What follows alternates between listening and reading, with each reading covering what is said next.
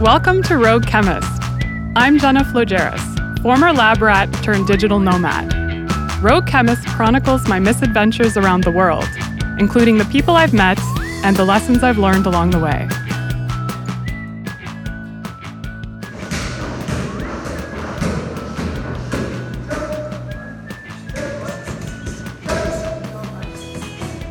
The sights, sounds, and smells of a Muay Thai gym are unmistakable. That satisfying smack of fists, shins, elbows, knees, and the soles of feet hitting the pads. The distinctive smell of menthol from muscle rub hanging in the air. And long, heavy bags lined up in rows.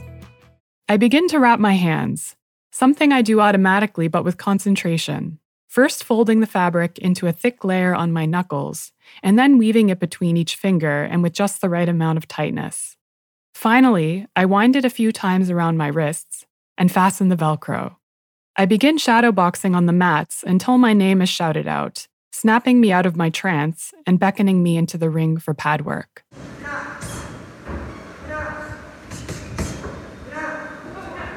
Long after my first visit in 2014, I returned to Chiang Mai with a very specific goal in mind to step into the boxing ring. Back then, I had been practicing Muay Thai in Canada for a few years and had come to Thailand to do some soul searching while training and traveling around the country a bit. I had no real intention to fight and had sparred very little at that point.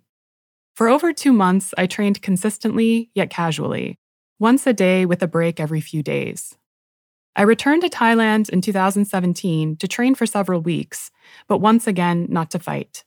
On both occasions, I pushed myself to an extent, but it was nothing compared to what I would find myself doing nine years later, at age 36. How did the tables turn after all this time?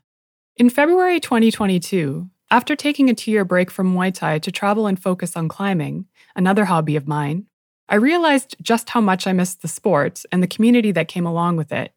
Muay Thai had been central to my life, including my mental and physical well being, for such a long time. So I walked into Iron Tiger, a Muay Thai gym in Cape Town, South Africa, a city I had planned to be in for the foreseeable future. I didn't know exactly what to expect of myself after taking such a long break, but I was pleased to find out that my muscles remembered exactly what to do. The initial bruising on my shins subsided quickly, and I became re addicted, as the months went by, I started to fantasize about fighting in the ring at an organized event, something I had done once before, but under amateur kickboxing rules three rounds and no elbows or clinching, and with full body protection. The conditions more so mimicked a hard sparring match than a real fight. I wanted to do it the Thai way five rounds, six ounce gloves, elbows and clinch allowed, and no protection. I even put together a playlist of potential songs to walk out to in case the opportunity arose. That lingering fantasy in the back of my mind evolved into a conviction, and I realized I needed to do something about it. And why not go big? I definitely wasn't going home anytime soon. Returning to Thailand to fight in Chiang Mai, a place that had transformed me so long ago, seemed appropriate.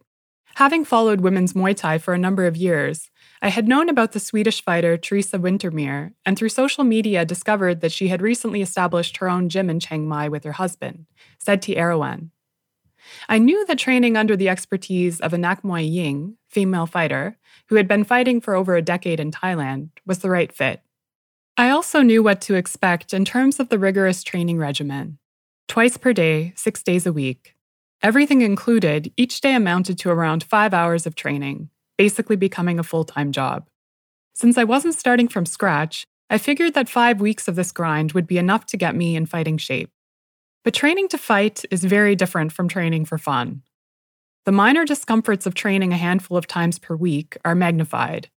The sweat dripping off your hands as you skip and struggle to grip the thick wooden rope handle of the heavy Thai skipping rope in the humid gym, accidentally whipping your toes every so often.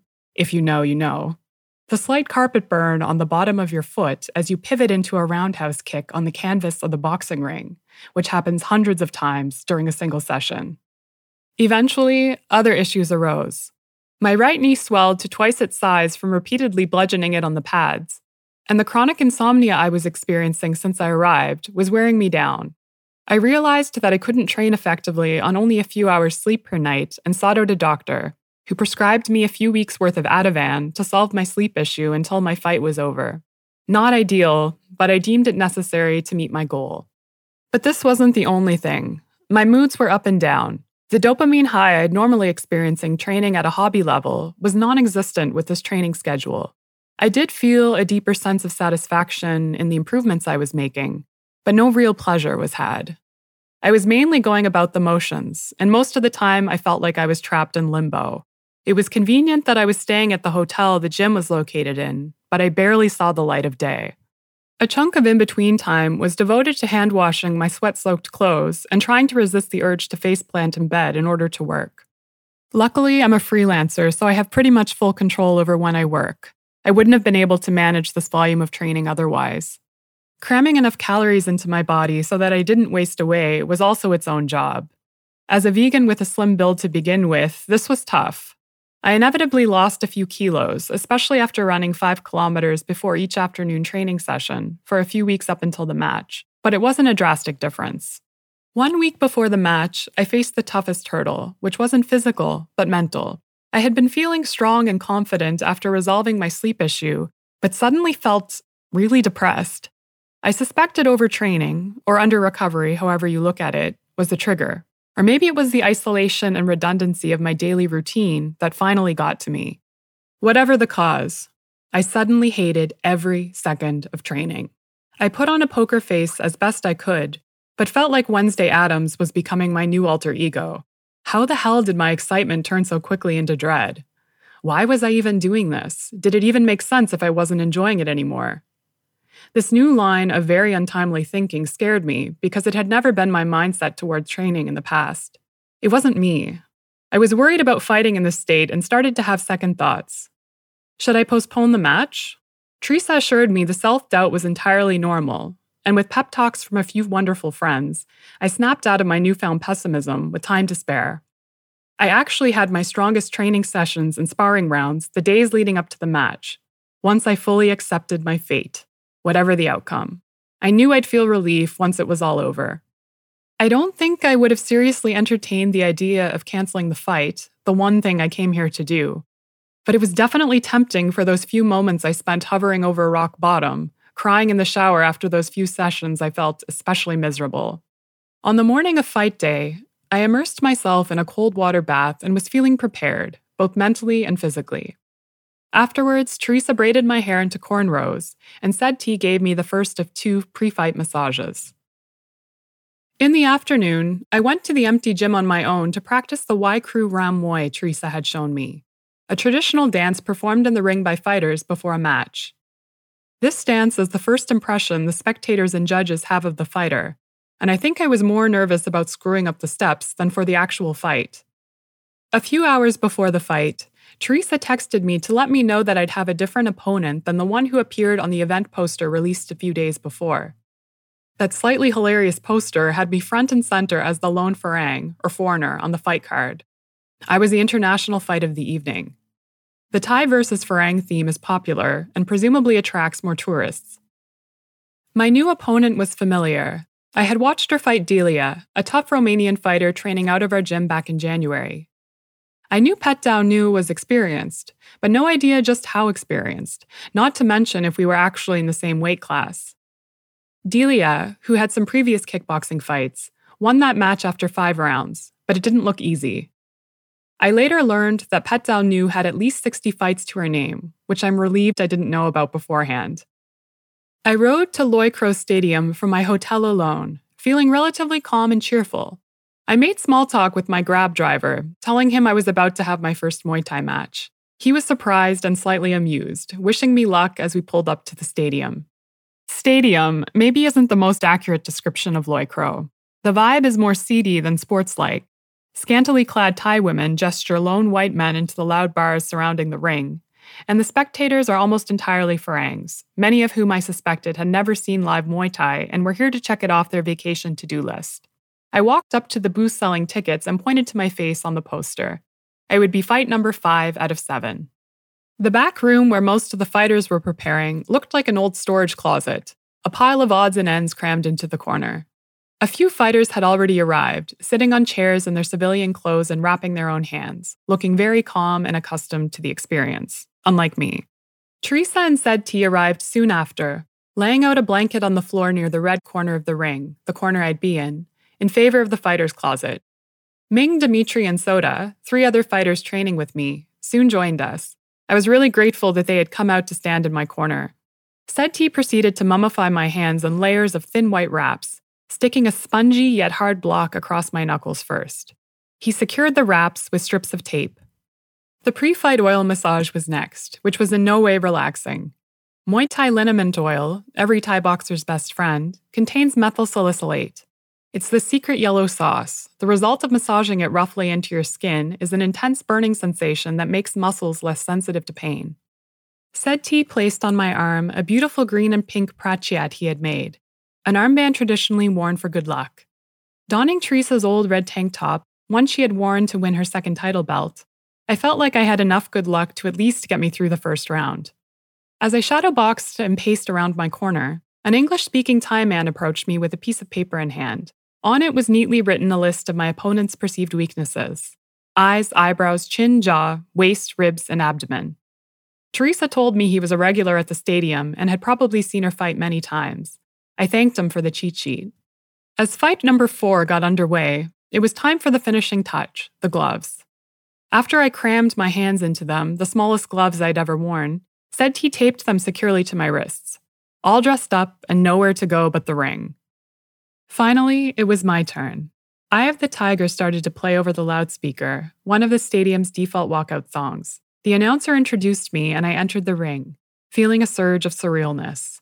Another element for good luck was placed on my head by Said T, the Mongkon, and I started my Wai Kru Ram Muay. It was all going fine until I realized the ring was smaller than the one I had practiced in and had a few missteps. But I didn't take it too seriously and made my way back into my corner, bowing to my opponent. Another surge, this time a pang of nervousness, passed over me. The ref motioned us to the center, and the bell sounded, in Thailand, first rounds are normally intended for feeling out and possibly intimidating the opponent, which is the approach I used. I relied entirely on automation and didn't think about what I was doing. A round is two minutes for women and three for men. Round two was a different story. After a more heated exchange at the beginning of the round, followed by me struggling with her cling wrap grip around my waist in the clinch, I was starting to feel drained. Despite pounding the pads for over four minute rounds and sparring for three and a half minute rounds, multiplied by weeks on end, two minutes of a fight can feel like an hour of training. I think this effect is especially pronounced for newbies, and I wasn't spared. My opponent was more bold and aggressive in the second round, landing the odd hard punch to the face and zapping my energy in the clinch. I was losing my ability to fend her off. After she landed a dizzying punch flurry to my head at the end of the second round, polished off with a hammer of a right cross to my face, the ref tentatively called it. If I had indicated that I wanted to keep fighting, I think he would have let me, but I did a quick check in with myself, weighing the consequences. Did I really want to keep fighting and sustain more damage? Honestly, I didn't think it was worth it. I wasn't winning at this point and didn't believe I could turn the match around. After I exited the ring, the Thai guy who had advised me earlier on my opponent came over to me. Again, he had more sage advice in hand. Stamina is your gun, and the ring is the Wild West, he said, implying that my gun was not fully loaded in that match. It was a good analogy, but I already knew what I was lacking heart, passion, the burning desire to win. I didn't have these things in the end, which maybe shouldn't have come as a surprise given my wavering attitude during training. To be honest, this realization made me feel more like an imposter and not like a true fighter. Despite this disappointment, I did commit myself to the hard training and preparation for the fight, and did step into the ring and perform, which I know is something to be proud of. To use the old cliche, it's the journey, not the destination, right? My goal was actually never to win the match, although it would have been icing on the cake, but simply to have the experience of having a fight in Thailand and to show good Muay Thai technique, which I think I did a pretty decent job of. Although the idea briefly crossed my mind, I don't plan to try to redeem myself in a second fight. Logically, I know that my time and energy would be better spent on other goals I want to achieve. So I'm back to training for fun, fitness, and the love of the art of Muay Thai. But then again, never say never. Thanks for listening, guys.